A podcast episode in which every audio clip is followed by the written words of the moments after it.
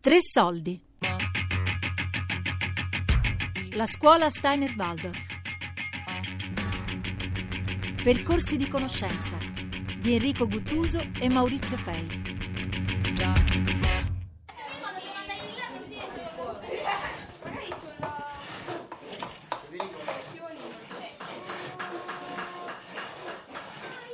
Mi chiamo Laura e mm, sono insegnante di attività manuale nella scuola Steiner Waldorf di Roma, il Giardino dei Cepri.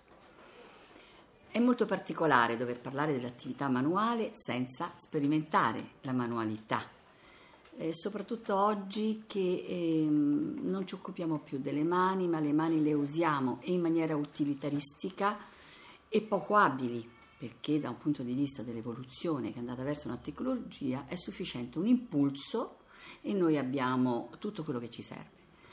Quindi che cosa è l'attività manuale all'interno della scuola Waldorf e soprattutto l'insegnamento che è una materia specifica. Come ce ne sono delle altre, questa è specifica, è un'arte del movimento dove deve rendere i bambini abili l'abilità deve poter muovere tutto il loro essere fino alla punta dei piedi. Eh, come fa un bambino ad essere eh, abile alla punta dei piedi quando muove le sue mani? Ecco, di fatto le sue mani devono essere veramente libere, si devono muovere liberamente. Se io le mie mani le muovo appoggiando i miei arti da qualche parte, ecco che già io sperimento un aspetto tecnico meccanico perché l'uomo è un essere articolato e il corpo fisico ha una sua meccanicità. Quindi questa è una meccanica che indubbiamente va anche bene perché noi poi abbiamo dei risultati e dei manufatti. Non è questo l'impulso, se si parla di abilità, l'abilità è intesa in un movimento che non solo è piacevole, ma questo crea anche bellezza. Quindi collegandoci un po' a questi aspetti, l'abilità manuale nella nostra scuola ha questa funzione. Lavorare nella sfera del sentire, che è questa, quindi se io sono ancorato, poco sento, ma ho dei manufatti, sono nel risultato, che va bene. Chiaramente hanno delle difficoltà, all'inizio, non è una cosa molto semplice metterli in movimento in un aspetto di una certa abilità che deve comprendere tutto l'essere, però questo deve poter scendere nella sfera della volontà, e ecco perché la punta dei piedi, affinché in un movimento riflesso diventi una volontà pensante, che è un'altra cosa. Quindi per poter dire, pensare, arriveranno tutti i bambini a pensare, ma se pensano attraverso una volontà che è maturata attraverso la sfera del sentire, è altro che avere dei pensieri. Quindi noi possiamo avere dei pensieri che ci portano verso una libertà o dei pensieri condizionati per ottenere dei risultati. Mi chiamo Sandro, sono maestro d'arte nella scuola Rudolf Steiner di Roma. Insegnare arte significa cercare di ehm, muovere qualche cosa a livello del sentire più che del pensare. Quindi tut- entrare nel mondo dei colori, avere a che fare con tutte queste eh, sfumature diverse, muove veramente l'animo a particolari sensazioni. Immaginate di essere o in una stanza completamente blu o completamente rossa e immaginate come questi, i vostri stati d'animo possano essere differenti se venite aggrediti dal rosso o se siete accolti, accompagnati e coccolati dal blu. E questo solamente per dare un'immagine della, della cosa. L'aspetto della scultura invece va più su un elemento volitivo, quindi è importante muovere le mani con decisione e forza affinché noi si possa trasformare questa materia in modo oh, deciso e giusto. E, mm, dico giusto perché nell'arte an- ci sono anche molte regole, non è mh, mm, l'arte per l'arte, non è libertà la vera libertà è stare eh, in armonia con le regole. e nel momento che noi modelliamo, nel momento che noi lavoriamo, plasmiamo, trasformiamo la materia, dobbiamo mettere queste cose veramente nel giusto modo affinché possano venire delle forme armoniche. Naturalmente quando si parlerà dell'ottica in sesta classe arriveremo a fare anche esercizi più complessi, potremmo fare il cerchio dei colori di Goethe, potremmo fare l'arcobaleno e dall'arcobaleno si possono per esempio tirare fuori dei bellissimi paesaggi, accentuando i colori giusti nel posto giusto. Sono Maria Grazia, sono un'insegnante di classe, eh, di seconda classe e della, di una scuola steineriana. E, mm, e spesso mh, mm, si parla con giovani che sono pieni di idee, anche di ideali, ma magari hanno difficoltà a realizzare questi ideali, non riescono a portarli nella loro volontà. Ehm, oppure sono mh, giovani che eh, hanno difficoltà a comprendere il mondo mm, con le sue leggi, nel, nella sua complessità. E allora magari avendo difficoltà com- nel comprenderlo se ne disinteressano. In realtà ehm, educare un giovane a prendersi la responsabilità del mondo nel suo piccolo, in quello che potrà fare veramente di, di, piccolo nella vita, credo che sia una delle cose più belle perché un giovane sentirà di aver trovato la sua strada. E allora nel primo settennio, nei primi sette anni, il bambino è importante che sperimenti il mondo reale. Oggi eh, la tecnologia ha fatto passi da gigante e gli stessi bambini piccolini si trovano ad avere a che fare con una realtà più virtuale che reale. E se però vogliamo far sì che l'essere umano cresca equilibrato, il mondo dovrà essere il primo luogo di conoscenza. E allora fare, il bambino deve fare.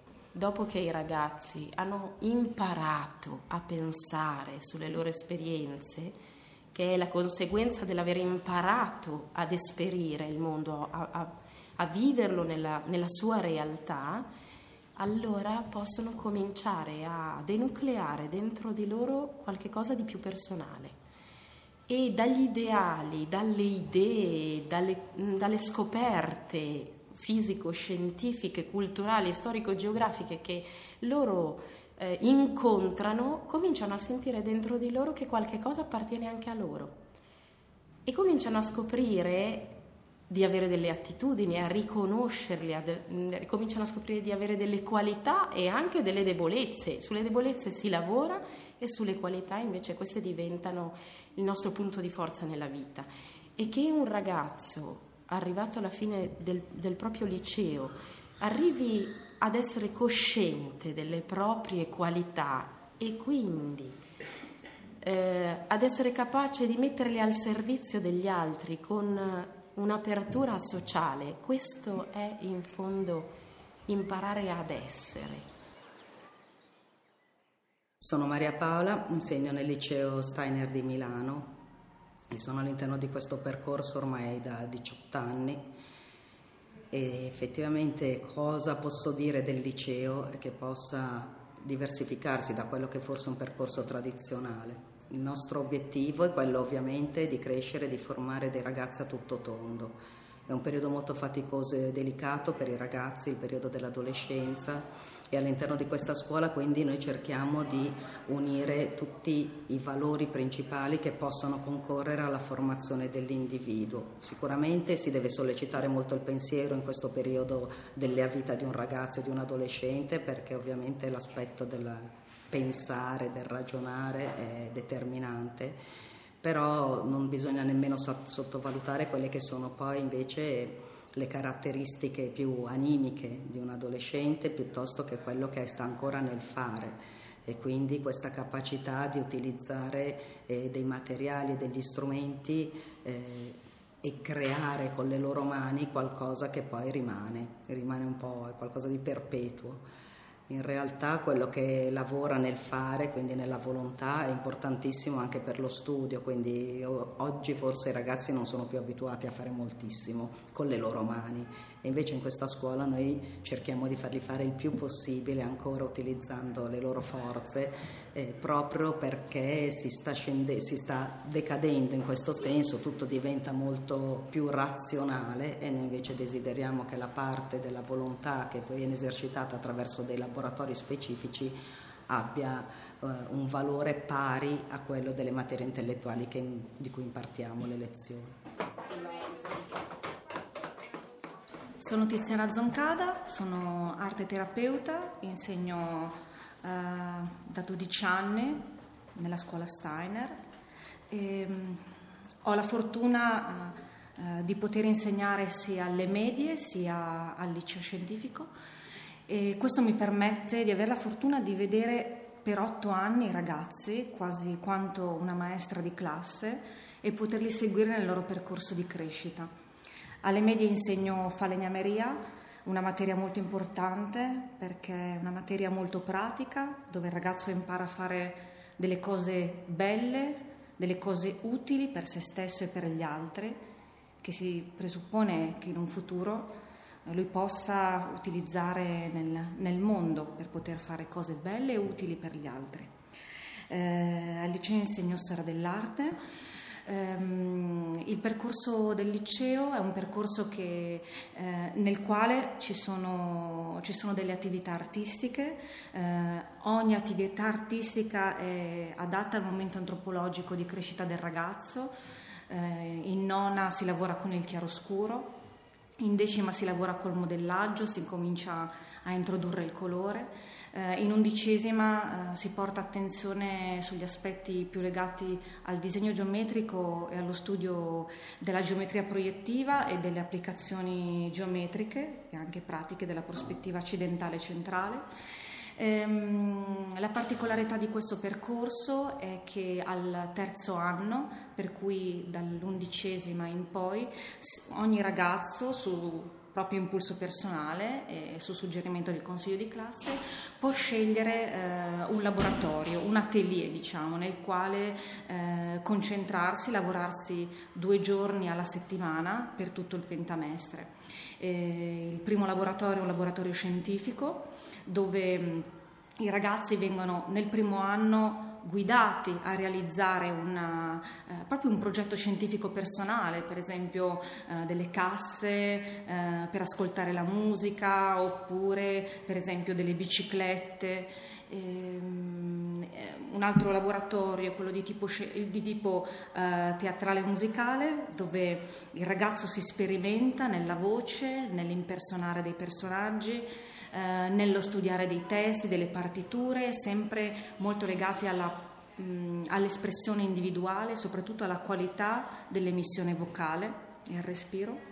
E poi vi è un laboratorio di tipo artistico che può lavorare sia sulle materie artigianali, sia sulle materie pittoriche e sia sulle materie più legate al modellaggio e alla scultura. Um, mi interessa così, dato che al, all'ultimo anno c'è un'esperienza molto speciale che fanno, che fanno questi ragazzi, che è lo scolpire una testa in marmo. Ecco, lì diciamo che è un momento di arrivo, dove praticamente loro arrivano a toccare uno dei materiali forse più resistente in natura, la pietra e il marmo.